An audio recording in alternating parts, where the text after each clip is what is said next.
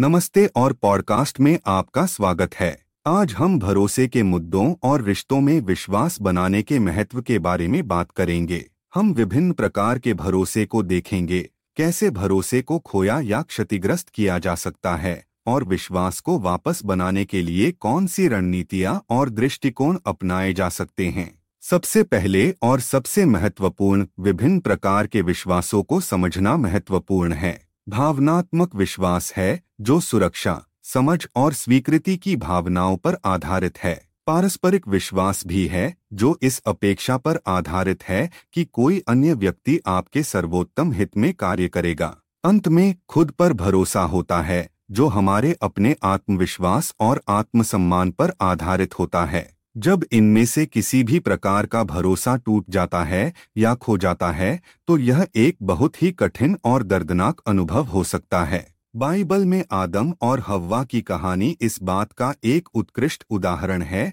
कि विश्वास कैसे खो सकता है। सर्प द्वारा प्रलोभित किए जाने के बाद, आदम और हव्वा ने वर्जित पेड़ से खाया और उन्हें अदन के बाग से निकाल दिया गया। यह कहानी इस बात की याद दिलाती है कि भरोसा कितनी जल्दी टूट सकता है और फिर से हासिल करना कितना मुश्किल हो सकता है। भरोसे के मुद्दों का रिश्तों पर भारी असर पड़ सकता है।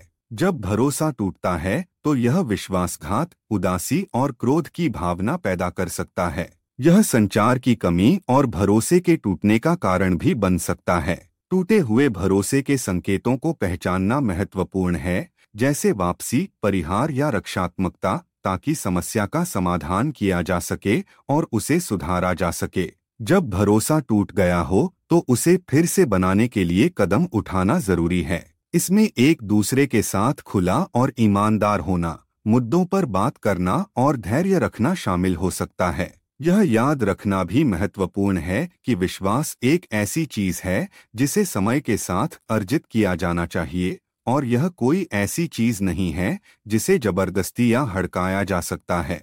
अंत में, यह याद रखना महत्वपूर्ण है कि विश्वास एक ऐसी चीज़ है जिसे बनाने में समय और मेहनत लगती है, लेकिन यह एक ऐसी चीज़ भी है जिसे आसानी से तोड़ा जा सकता है। रिश्तों में विश्वास को पोषित करने और मज़बूत करने के लिए समय निकालना और टूटे हुए भरोसे के संकेतों से अवगत होना महत्वपूर्ण है। आज के पॉडकास्ट के लिए बस इतना ही। मुझे उम्मीद है कि आपको भरोसे के मुद्दों और रिश्तों में विश्वास बनाने के महत्व के बारे में चर्चा मददगार लगी होगी। सुनने के लिए धन्यवाद।